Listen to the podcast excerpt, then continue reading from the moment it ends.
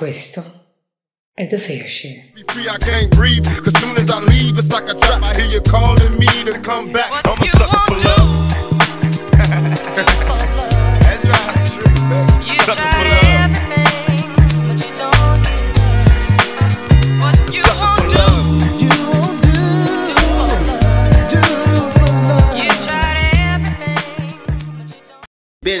ragazzi, buongiorno, buonasera, bentornati ad un'altra puntata di The Fair Share.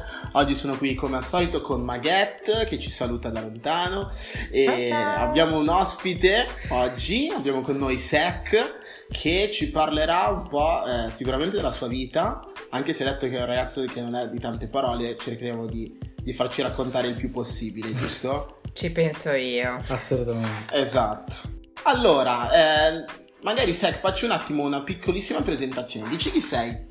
Allora, innanzitutto ciao a tutti, ciao Mo, ciao Maghet. Mi chiamo Kadim Sek, la pronuncia esatta sarebbe Hadim, visto che abbiamo accennato un po' al discorso prima. Eh, diciamolo, E- diciamolo subito. Che Esatto, mettiamo i puntini su lei, mettiamo i puntini Ecco. su lei. Esatto. E sono del 92, ho esattamente 28 anni. Nella vita sono assistant manager per conto di... si può dire? Certo. Si può dire, si può dire. Sì, sì. Ok, per conto di Nike. Non chiedete Eh. sconti che non ce ne sono, eh? Lo diciamo subito. Esatto, Ok, a esatto. mettiamo le mani avanti. Ecco, Eh. poi diciamo e, mm, studio lingue e letterature straniere presso la Statale di Milano e è una passione grandissima che è quella della musica. Per me voto 10. Per me voto, Voto 10. 10 così, subito. Va 10. bene, perfetto. Allora, attacchiamoci proprio a quest'ultima cosa che hai detto, parlando di questa passione per la musica. Come con tutti i nostri ospiti, ti abbiamo chiesto di scegliere una canzone da usare come intro, che potesse rappresentarti, che significasse qualcosa per te. E tu hai scelto Do for Love di Tupac, giusto? Raccontaci un attimo cosa significa per te questa canzone e cosa significa per te magari anche Tupac nel caso. Allora, ho scelto Do For Love perché è la mia canzone preferita in assoluto. eh, è quella canzone che non mi stanco mai di ascoltare in qualsiasi. in qual- qualunque sia il mio stato d'animo, è una di quelle che ascolto sempre volentieri. E tant'è che ho, ho tatuato qui sul, sul petto, sul lato del cuore, proprio la, eh, la- la frase del ritornello. E in realtà poi la canzone in sé quando l'ascolti parla, cioè Tupac nella canzone racconta un po' di- delle sue storie d'amore disastrose dove sono donne che cercano di incastrarlo, robe varie. Non, um, non la interpreto proprio così. Nel ritornello dice What you won't do for love, you tried everything but you don't give up. Che la traduzione sarebbe cosa faresti, cosa- che cosa non faresti per amore, provi sempre di tutto ma non ti arrendi mai. Eh, Mi Wow. piace molto il significato Romantico. di questa Mi piace- ammaliata, ufficiale ammaliata. Vabbè, Tupac, mi ragazzi. piace dicevo che mi piace molto il significato di questa, di questa frase perché sono cioè, penso di essere una persona che mette amore in tutto quello che fa Eh, mi piace proprio mettere la passione e il cuore in tutto quello che faccio perciò in tutti i sensi penso che sia una di quelle canzoni che per le parole contenute mi, mi rispecchi quindi Certo. vabbè Tupac eh, Tupac per Eh. me Eh, non c'è è- bisogno. È, stata eh, vabbè. una grande ispirazione, quindi Tupac. Non c'è neanche bisogno che mi eh, spieghi, esatto, penso che Tupac, si capisce punto. un po' da come... Punto, punto a capo, basta, punto. Punto. esatto. Beh, infatti io penso che eh, Tupac... um, è- la, la magia di Tupac è quella che ha segnato le generazioni prima e segnerà anche quelle tra poco 50 anni. Lo spero vivamente, eh, perché poi non si sa mai. Me lo auguro. si sa mai. Però Anche se a questi tempi non lo so. stanno, sì. stanno cambiando C'è un, tantissime po', cose. sì, esatto, c'è un po' questa virata di TikTok eh, di cui parlavamo nello scorso episodio, dicendo appunto che io e Mohammed siamo, ripetiamo che siamo dei boomer e quindi Lo, di- lo diciamo sempre, esatto. diciamo sempre. Quindi questo nostro essere dei mu- boomer comunque, se dobbiamo, dobbiamo parlare di musica, ci fa ritornare ai nostri cari e come dire, cari vecchi artisti che sono, no- non, non moriranno mai. Ehm, Chiaro. ma quindi, eh, appunto, introduciamo, diciamo, questo, questo tuo amore per Tupac anche per l'amore per la musica, cioè di cui hai parlato, giusto? Assolutamente sì. Da quello che appunto ci hai raccontato eh, in breve prima, insomma, prima di fare questo episodio, eh, sei un... Cosa fai esattamente, anzi? Allora, eh, cosa faccio? Io faccio musica, principalmente rap, hip hop rap, comunque sto sempre sull'urban. Prima, Ok. cioè tempo fa, mi, mi sarei definito 100% rapper, però diciamo che ho smesso di autodefinirmi e di definire la mia musica. Io faccio musica, cioè nel senso se ho voglia di cantare canto, se ho voglia di eh, rappare rappo. Cioè, ultimamente sono, sono- sono in questa fase dove sto sperimentando tantissimo e perciò la mia è musica, punto. Certo, Ok. certo, assolutamente. E sicuramente si può dire che eh, artisti del calibro appunto di Tupac abbiano avuto la loro influenza su quello che poi è stato il tuo approccio con la musica, fino a voler anche provare a comunque eh, a farne della tua propria. Assolutamente sì, assolutamente. Poi c'è dalla, dalla mia parte c'è che comunque nella mia, nella mia famiglia c'è- ci sono tantissimi artisti, cioè nel senso io ho cugini che girano il mondo facendo musica e portando eh, tutta quella che è la cultura africana, e quindi nel senso già da piccolo comunque ho sempre respirato questa cosa qua della- dell'arte comunque in generale e crescendo ho, ho capito che la mia passione comunque era, era la musica Chiaro. e a una certa Vorremmo dire forse che ce l'hai nel sangue questa eh, ma dai, non vale. Imbrogli, non vale. Ce l'hai nel Ma- sangue. Lo vogliamo dire o non lo vogliamo Oh, dire? lo vogliamo dire. No, ecco, eh, a proposito di questa cosa qui, no? Vole- Volevamo anche sapere un po' com'è il mondo della musica oggi, cioè perché chiaramente noi ne sentiamo parlare, eh, ne facciamo parte ma dal lato di persone che ascoltano e non che la fanno, quindi eh, se tu dovessi dare un attimo, ridare quella che potrebbe essere una sorta di fotografia di quello che è in questo momento il mondo della musica, di come funziona da dentro, co- cosa ci diresti? Mhm. Ma ti direi che è una. Come posso, come posso definirla? Direi che è una. È un ambiente, un ambiente in continua evoluzione, cioè proprio, soprattutto adesso è proprio nel- io penso che sia nel pieno della propria evoluzione. Per quanto riguarda il genere che faccio io principalmente, per quanto riguarda Mhm. l'hip hop, comunque l'urban, soprattutto parlando in Italia, perché comunque, cioè, diciamocelo, il rap qua in Italia non è mai stato il genere Preferito? prediletto, esatto. Mhm. E ultimamente direi che tantissimi artisti si stanno facendo, stan- stanno creando il proprio spazio e mh, soprattutto mh, una cosa che sto apprezzando tantissimo è che c'è, de- c'è molta internazionalità adesso. Ok. Mhm. C'è tantissimi artisti eh, si stanno facendo conoscere all'estero, eh, stanno facendo collaborazioni con artisti, artisti esteri. Certo. E poi sempre parlando di internazionalità, eh, che poi non dovrebbe essere una cosa che, che- che stupisce. No, esatto. Però anche, vedi un po' anche il discorso di DJ Lord, il ragazzo napoletano. Sì. Cioè, io poi quando vedo queste cose qua dico, cavolo, allora qualcosa comunque sta, cambi- sta cambiando veramente. Cioè, passare da ehm, Gue Pechegno che aveva, aveva detto in, qual- in un'intervista, se non mi ricordo male, che un artista comunque nero o comunque straniero non, ha- non- non non avrà mai successo quanto un artista magari italiano perché per la chiusura mentale delle persone, no? Mhm. Certo. E adesso comunque vedi, vedi J-Lord che sta uscendo, comunque stanno andando pazzi tutti per, per questa cosa qua. Ma ancora prima di J-Lord, Gali, capito? Cioè, nel senso, l'esempio posso fartelo con un sacco di persone. E secondo me è una cosa, è una cosa molto figa questa qua. Ma infatti, prima di J-Lord mi sembra che comunque ci fosse questa tendenza a mm, in qualche modo sottolineare, tra l'altro magari con delle buone intenzioni, eh, che però ehm, se, eh, seppur la musica rap fosse eh, prevalentemente fruita da persone nere, non ci fosse nessuno di nero a farla che fosse in alto, magari a livelli di sfera ehm, e company. Ehm, forse invece, proprio partendo da, da J-Lord, perché comunque Gali, eh, restando africano ma non essendo nero, eh, diciamo che potrebbe essere più vicino a quello che è l'ideale dell'italiano chiuso di mente, cioè un- può essere un pochettino più facile accettarlo, eh, forse. Mm, certo. Ora prendiamo tutto con le pinze perché poi se uno è chiuso è chiuso e basta. Eh, però davvero con, con J-Lord si sta vedendo, la- secondo me, l'ascesa di, mh, di un artista che è verissimo prima di tutto, giovanissimo prima di tutto e secondo me la, la prospettiva è buona, ecco.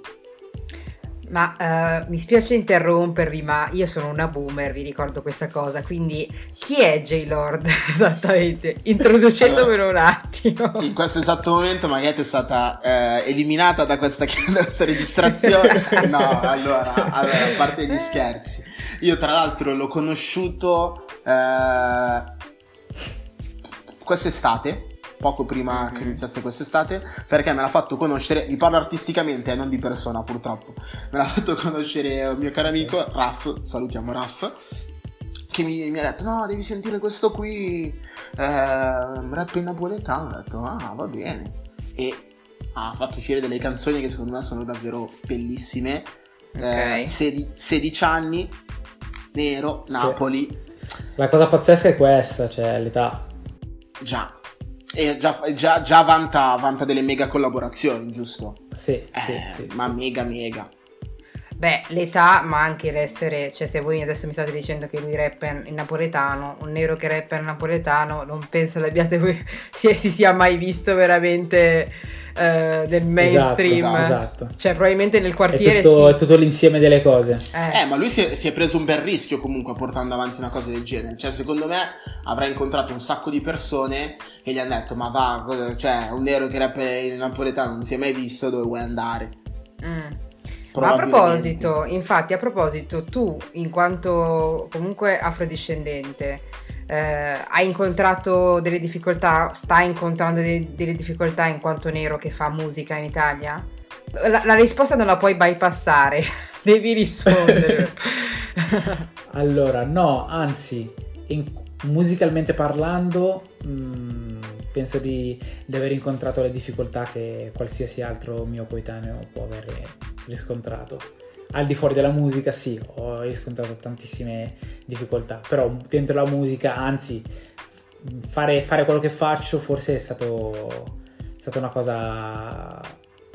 Cioè, il mio essere eh, de- de- della mia etnia, eccetera, forse è stato un vantaggio per, Mhm. per- per quanto riguarda la mia musica, perché mi ha, mi ha- perché comunque chi fa questo, nel senso, vede il, la- il black come, come quello forte, Esatto, quello, esatto.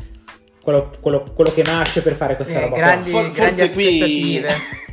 forse qui parliamo alla fine dei conti di, di cosa sei abituato a vedere no? nel senso che eh, se ti dicono guarda c'è un nero che presenta il, tele- eh, il telegiornale su canale 5 sbarri gli occhi ok se ti dicono c'è un nero che fa canzoni non è che ti stupisci cioè No. l'ideale Certo. generale delle persone è che comunque i neri eh, siano bravi ad intrattenere mi sono sentito molto nonno che ha fatto la, la guerra mondiale dicendo questa frase.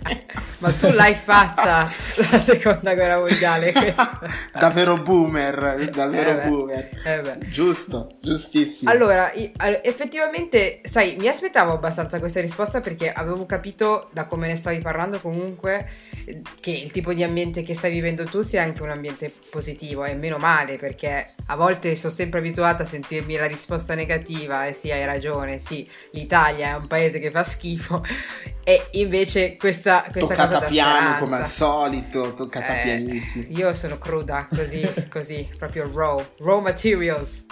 Eh, quindi eh, diciamo che sì, la mia domanda forse era più riferita al fatto delle, delle case discografiche, cioè del fatto, poi adesso io non so sinceramente se tu sia sotto etichetta o, o altro, però spesso eh, ho sentito anche di altri artisti eh, afrodiscendenti che comunque cercano di fare, cioè cercano di fare, non cercano di fare, fanno eh, musica in Italia, però spesso eh, comunque si ritrovano a dover combattere anche e far- dover far sentire la propria voce per, per via della non rappresentanza in generale che, che c'è, un po' per i discorsi che abbiamo anche sempre affrontato del fatto che c'è un tipo di, di cultura e di eh, la cultura black, co- così come anche l'hip hop, che è quello che fai tu, che viene spesso preso, rimanipolato perché è fashion, ma poi alla fine il beneficio non, non viene, come dire, non ritorna a tutti quanti. Eh, perciò è un po' per questo che ti ho fatto questa domanda. Quindi non so se tu, è evidente che tu personalmente no, però sai mai, come dire, incontrato anche persone accanto a te, perché immagino che comunque nel tuo ambiente non- tu non sia l'unico nero, spero. No, no, cioè non, no, non credo, non credo. Mm. Eh, no, allora, ripeto, pens- penso di stare, di avere incontrato e di stare incontrando difficoltà di, di tutti quelli che mi sono i miei coetanei, più grandi, più piccoli, Mhm. eh, che fanno, fanno- fanno quello che faccio. Io non sono sotto nessuna etichetta per adesso, eh, però da, da quasi un annetto sto lavorando con... un mio, un mio- allora, un mio caro amico, un anno fa, quando prese, preso un po' da, da- da una crisi, lo, lo chiamai e gli dissi, bro, guarda che io non so più cosa fare con, eh, cioè, nel senso, con la musica, perché comunque vorrei, vorrei che le cose cambiassero, eccetera, eccetera, eccetera, perché Mhm. era un po' in, un- in una fase così, erano successe un po' di cose. Non so tra l'altro se lo conoscete, si chiama Fula. Sì, Eh, Lo sì, saluto. sì, sì, sì, sì. Ok, Fula. E Keep, no, beh, non vorrei dire qualcosa di, cioè, Keep eh, 54, giusto? Esatto, Ecco. fa, fa- fa- fa parte del collettivo. Eh, E Co- com'è Maghez? disse- 54? 54. Stavi per dire, stavi per Sì. dire 54, giusto? Sono Però ti sei fermata in me. Vabbè. 54. lascia- Questo è il mio essere poliglotta che esce fuori. Scherzo, naturalmente. So solo l'italiano. E, no, beh, dicevo che lo chiamai e lui, mi, lui poi eh, mi ha, lo- cioè, quando siamo conosciuti mi, fece- mi ricordo che mi fece un sacco di complimenti eh, e, e mi dice questa frase, bro, ma io non capisco come, come- cioè nel senso tu sei fortissimo ma ancora non, eh, cioè nel senso la- l'Italia non, non ti ha ancora riconosciuto, bla bla bla, queste cose qua. E al che mi dice: Ascolta, ti lascio il numero della mia manager, sentila e chiedile, cioè nel senso, falle, mandare un po' di materiale capite un attimo se, se è possibile fare qualcosa. E credo che sia stata la scelta, una delle scelte migliori che ho fatto da quando ho iniziato a fare musica, perché poi comunque mi hanno mi ha aperto gli occhi su un sacco di cose che magari prima trascuravo, che magari non mi rendevo conto. Ho iniziato a a trattare e a comportarmi musicalmente proprio come se fosse un lavoro, cioè nel senso a prendere le cose più seriamente, ehm, comunque a- ad accorgermi di, di- di tante cose, tantissime cose, agire con meno superficialità, ecco. Certo. Per me prima l'approccio era eh, in camera mia, capito, nel mio studietto, mm, mi arrivava il beat, scrivevo, facevo il mio pezzo, eh, se mi andava lo caricavo su Spotify o magari facevo il video e per me finiva lì e c'era la speranza che magari eh, Uno di questi andasse big- virale, un, magari. un big vi- vedesse il video Certo. e mi contattasse ah Sec guarda che anche se comunque per il poco che io ho fatto tutte le, le cose positive che ho avuto tutti i risultati positivi che ho avuto sono andati sempre così Mhm. Eh, facevo il brano, lo caricavo e magari durante la settimana che usciva il brano vedevo, vedevo magari i movimenti su Instagram, cazzata, andavo a vedere chi mi guardava le storie, vedevo comunque dei nomi importanti e, e tantissime volte mi sono arrivati dei feedback anche da persone nell'ambiente che comunque mh, penso fossero sincere, comunque mi, hanno, mi, mi sono complimentate con me, quindi in un certo senso ho fatto, ho fatto comunque bene anche da solo, però da quando Chiaro, chiaro. ho iniziato a farmi seguire mi accorgo di- più di quanto sia laborioso e, e quanto sia importante eh, starci dietro come si deve, ecco. Sì. È un- Mi è piaciuto quando hai detto "Pe- penso fossero sincere, che mi ha saluto, devo dire, perché effettivamente poi a volte il, Eh no, il ma, ma feedback- guarda che sai, sai quante volte, bro, come, come sembra il pezzo? Tanto, mica, bro, una bomba, spacca, spacca, eh. Eh, poi vabbè, tra, tra amici è normale, voglio dire, tutti vorrebbero sopportare un po' l'amico, però tante volte, pre- cioè tante volte, preferisco sempre che magari, piuttosto preferisco la critica, ecco. Magari mi dici, bro, il pezzo ci sta, spacca, però sai questo, questo o quell'altro. Ma la- nel- nell'80%, l'80% dei casi è sempre sì, si spacca, bro, spacca, è spaccata. Grande! eh." grande, grande, Grande. pollici così, due pollici in alto così, grande, top! È anche la faccia, capito? Che gli ascoltatori non potranno vedere, ma è questa. ci sta, ci sta. Assolutamente. Ma invece adesso eh, abbiamo un attimo parlato di quello che, è, che stai facendo adesso. Se invece volessimo parlare un pochettino di come sei arrivato a questo, a questo punto, a questo momento, e quindi come ci hai già anticipato eh, il fatto che tu abbia interrotto un attimo il tuo percorso scolastico qui per tornare in Senegal con i tuoi genitori, per poi invece tornare ancora qui. Ehm, Mhm. Volevamo un attimo sapere qual è stato l'impatto di questa decisione su quelli che sono stati poi i tuoi rapporti con le persone, con gli amici, eh, quando sei tornato e co- come è andata in sostanza. Allora, posso dire che mi ha completamente scombussolato Mhm. E arricchito allo stesso tempo. Perché comunque io sono nato in Senegal, sì è vero, ma sono arrivato qua che non avevo neanche un anno. E comunque tutta la mia infanzia l'ho fatta qua. Certo. Eh, le scuole, le conoscenze, quindi cioè, io partire da qui eh, pensando di andare in vacanza e poi ritrovarmi a scuola in una Ecco, scuola a, pro- privata a proposito, dove- a, a proposito, dobbiamo dire una cosa ai nostri ascoltatori, non so se lo sapete anche voi, ma questa pratica del dire ai figli sì, andiamo in vacanza e poi invece non è una vacanza, ma stai lì, è una pratica molto diffusa tra i genitori Molto. africani. Molto molto diffusa. Molto Molto diffusa. Infatti non è E- appunto la- non è assolutamente la prima volta che sento di una storia del genere, cioè di persone Esatto. vicine che hanno fatto avanti e indietro pensando appunto di vabbè. Poi eh, vacanza di 5 anni, però vabbè. Ci- ce la Eh, non ho detto quanto durava, non ho detto quanto durava la vacanza. Eh, E niente, comunque dicevo che è stato scombussolante, ma allo stesso tempo mi ha arricchito perché sì, ho, ho interrotto, cioè sono uscito, non so se definirlo da una, una zona di comfort, sono uscito da, dalla, dalla- da quel- tutta quella che era la mia normalità. E mi sono ri- ritrovato in un posto dove non conoscevo nessuno a parte i miei familiari, mm, un ambiente che non, non era mio in un certo senso e mm, sono dovuto ripartire da zero.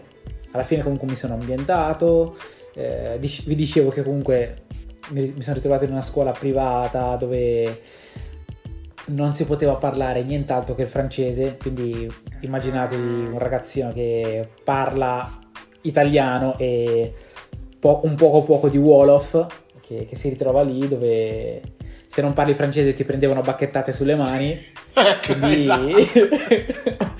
esatto. E- però cioè nel senso poi nel giro di poco comunque penso, la fortuna nostra di, di- di noi ragazzi comunque di seconda generazione è che abbiamo una- un cervello predisposto comunque a, a- a imparare molto velocemente le lingue almeno da parte mia è questo poi Mm. non so se anche per gli altri è Certo, così no, ma anche secondo me è così più che altro perché per un motivo molto semplice, non per modificazioni genetiche strane, chiaramente. no no vabbè perché siamo abituati a parlare più lingue da- da Esattamente, piccoli. tu a casa parli la lingua dei tuoi genitori, poi fuori parli l'italiano, quindi semplicemente eh, anche il cervello sviluppa questa capacità di adattarsi alla situazione che trova intorno e permetterti di imparare probabilmente più in fretta anche le lingue, tutto qui. No, faccio la precisazione Esatto. perché non si sa mai, eh, potremmo finire su qualche blog di Salvini da un momento all'altro per questa cosa. Ma sì, eh, anche se ci finiamo è solo per invidia, perché tutto questo è per dire che abbiamo un cervello più sviluppato. No, sto scherzando. No, vabbè, taglia, Scherzo. regia taglia, Scherzo, regia taglia ovviamente. tutto. Poi la- fa ridere perché la regia sono io, quindi alla fine posso- decido io se autocensurarmi o meno. Ovviamente stiamo scherzando. Ehm, ma quindi più o meno quanto ti ci è voluto per reintegrarti, reintegrarti, cioè integrarti per la prima volta all'interno della società senegalese? Cioè te lo chiedo perché è una cosa che sto stu- ho studiato all'università eh, quest'anno, eh, un corso che- in cui si trattava di... era di sociologia delle migrazioni e in cui in particolare si parlava di come spesso eh, i migranti, eh, una volta che poi ehm, ritornavano nel proprio paese anche a vivere, che so, anche più là diciamo nel tempo, poi non Mhm. si sentivano a casa nemmeno, cioè già non si sentivano a casa in Europa e non, non riuscivano più a sentirsi a casa nemmeno nel, nel loro paese d'origine. È un po' per questo motivo che hai adottato ormai uno stile di vita che è quello europeo e quindi poi quando sei nel tuo paese d'origine cioè hai delle abitudini talmente modificate che oh, ti senti perso, un po' come c'è un po' un conflitto di identitario, no?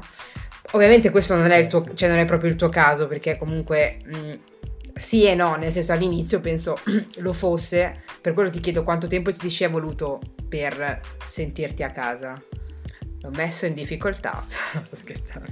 Sì, è- effettivamente un pochino sì, Ti- perché devo, devo confessare una cosa, io, allora, della mia infanzia, eh, quando, soprattutto in quella, in quella fascia, quella fascia dove sono stato, eh, ho dei ricordi molto annebbiati, Ok.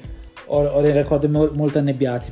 Allora, s- mi ci è voluto un pochino, un pochino di tempo, allora in realtà forse non mi sono per quanto riguarda l'adattamento lì, penso quasi subito, perché comunque ero, ero piccolo, quindi cioè, nel senso si fa presto a farsi amici nuovi, eccetera. Certo. La cosa che è stata, è stata Certo. più- un po' più pesante magari è stato il fatto che a una certa poi i miei sono tornati qui. Ah, E eh certo. Quindi siamo rimasti là, eravamo io e mia sorella piccoli, Mm. siamo rimasti lì e quindi, cioè nel senso, poi io comunque da piccolo ero molto attaccato a mia madre. E, perciò è stato, è stato quello la cosa un po' più pesante, cioè un po' questo, questo senso di, di, di solitudine, no? Di essere lì senza, senza mamma né papà, c'erano i nonni, c'erano gli zii, Chiaro. Però cioè, nel senso per un bambino è- credo che sia una cosa abbastanza pesante e perciò cioè, ti dico che sono, penso di essermi adattato praticamente subito anche perché comunque nonostante comunque i miei non fossero lì hanno cercato comunque in tutti i modi di non farci mancare nulla Mm. Chiaro, chiaro, chiaro. Ma non lo so, adesso, adesso che siamo un attimino in chiusura, ehm, mi, viene, mi viene in mente comunque che questa- questo discorso, questa questione del- della casa è una questione molto, molto interessante molto particolare, nel, nel senso, eh, cos'è, cioè, cos'è casa? Cosa, cosa consideriamo come casa, no? Cioè, nel senso, anche qui eh, conta di più il fatto che tu abbia intorno persone che sono come te, che parlano la lingua che parli tu, oppure conta il fatto di avere, diciamo, mh, quei pilastri sui quali ti puoi sempre affidare che dovrebbero essere sempre i genitori. Ehm, co- cos'è secondo voi la cosa più importante? Cioè, cos- cos'è La casa è dove sta il cuore, come si dice. Maghet è stata tagliata ancora dall'episodio in questo Ricordo momento. che l'editing lo faccio io, no vabbè.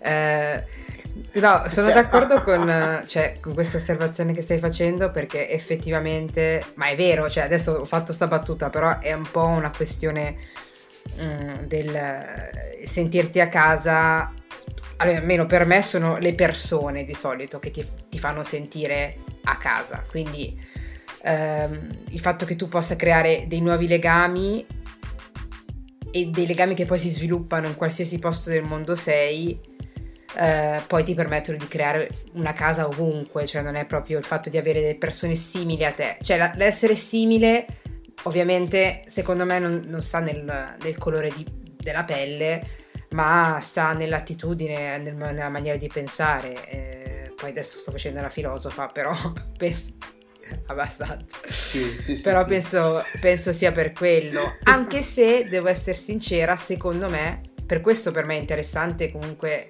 il caso di, di Sec. È interessante perché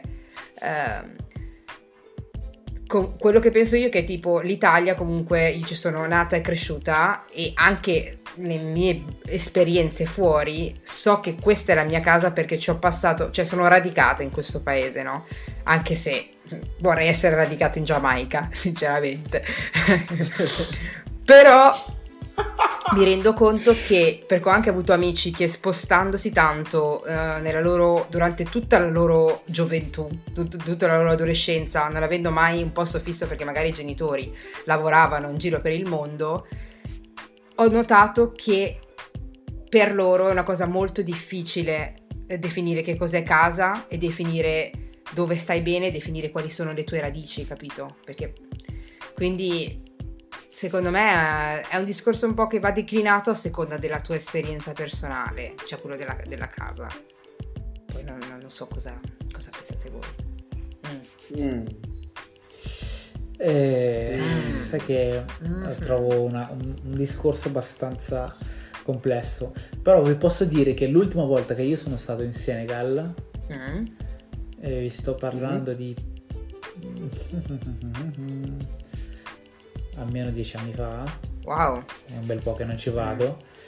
eh, sono stato in vacanza per tre mesi, quindi le, le vacanze estive. Esatto. Vacanza Sì, vera, sì. però. Vacanza Stavolta vera. sì, Ok, vacanze estive.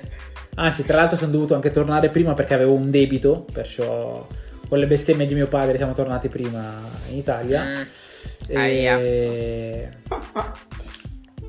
Mi ricordo che dopo un mese e mezzo che ero lì, Mhm. iniziavo a sentire la mancanza, la voglia di tornare in Italia. Ah. Quindi, cioè, nel senso, per me casa, eh, sì, dove, dove una persona eh, ha, ha- ha- ha- ha le sue cose più care, ha i suoi, Mhm. i suoi affetti personali, eh, i rapporti più stretti. Cioè, per me, per me questa è casa. Poi, nel senso, Ma secondo guarda- me è un, è un discorso con mille sfaccettature, quindi cioè, nel senso, non, non- non c'è una, una- una- una definizione vera e propria. assolutamente. Chiaro, chiaro, ma tra l'altro allora anch'io l'ultima volta che sono stato in Togo eh, è stato praticamente dieci anni fa e, che si è sposato mio fratello e ricordo che eh, anch'io sono tornato, io sono tornato prima dei miei genitori perché i miei genitori sono dovuti rimanere lì per mettere a posto le questioni, quindi siamo tornati io e i miei due fratelli più grandi e basta e mm, ricordo molto bene il fatto che quando sono arrivato ne- ho fatto tutta l'estate anch'io, tutti i tre mesi. eh, al primo mese e mezzo, poi siamo, siamo andati al villaggio, ok?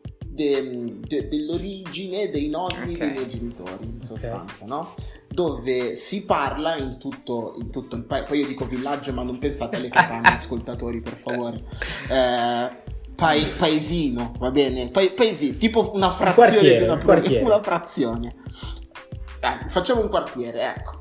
Ehm, e in questo quartiere si parlava un dialetto che appunto parlano i miei genitori che hanno insegnato anche a me, che però è un dialetto che non è super diffuso per il Togo, quindi non è molto comune, anche se qualcuno viene dal Togo, sentir parlare questo tipo di Mhm. eh, dialetto. Perciò mi ricordo che quando eh, siamo andati in questo quartiere e tutti parlavano questo dialetto, ho avuto questa sensazione di proprio eh, di, di- di esserci, cioè di essere tra virgolette nel posto giusto.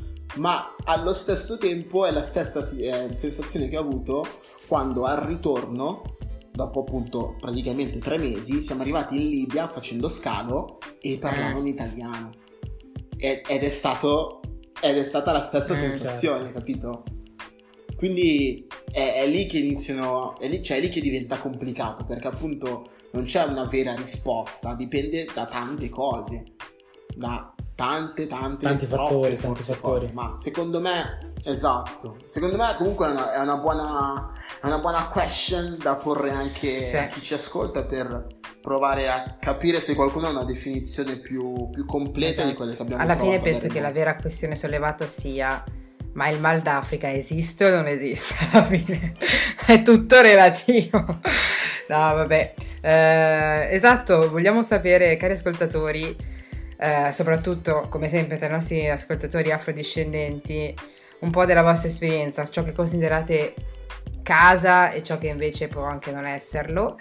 E mm, poi soprattutto vi invitiamo a seguire il nostro Hadim, fat- fatemelo dire perché è giusto così, il nostro Hadim che noi, io spero vivamente appunto tu riesca a spaccare di brutto con, con tutto quello che stai, cioè con i tuoi sogni, con i tuoi progetti e tutto quanto, Grazie mille. perché appunto l'obiettivo comunque anche di questo podcast è un po' quello, un po' di dare voce a noi afrodiscendenti invece che lasciare magari striscia la notizia a parlare per noi. Allora, affronteremo questo discorso un'altra volta perché se no... un'altra volta, esatto. Ehm, quindi ti ringraziamo un sacco eh, per essere stato con noi. E, Grazie a voi ragazzi. Vi invitiamo a scriverci come sempre su Instagram, su Facebook, eh, fateci sapere le vostre opinioni e seguiteci su tutte le piattaforme. E seguite anche i nostri live show perché sennò mi arrabbio. ecco, esatto. E niente, hai qualcosa da aggiungere, Mo? No, sto aspettando la tua chiusura Ah, classica. va bene. Tu, Hadim, hai qualcosa da aggiungere? No ragazzi, io semplicemente volevo ringraziarvi per eh, questo spazio, la vostra disponibilità e auguro anche voi di, di spaccare sempre di più con questo, con questo format che trovo molto figo e da, da parte mia ci sarà sicuramente ehm, diciamo una mano per, per divulgare al meglio questa cosa. Ecco. Esatto. Grazie grazie, alla mano di, di- grazie alla mano di Hadim chiudiamo l'episodio e niente, questo era The Fair Share e ci vediamo alla prossima puntata.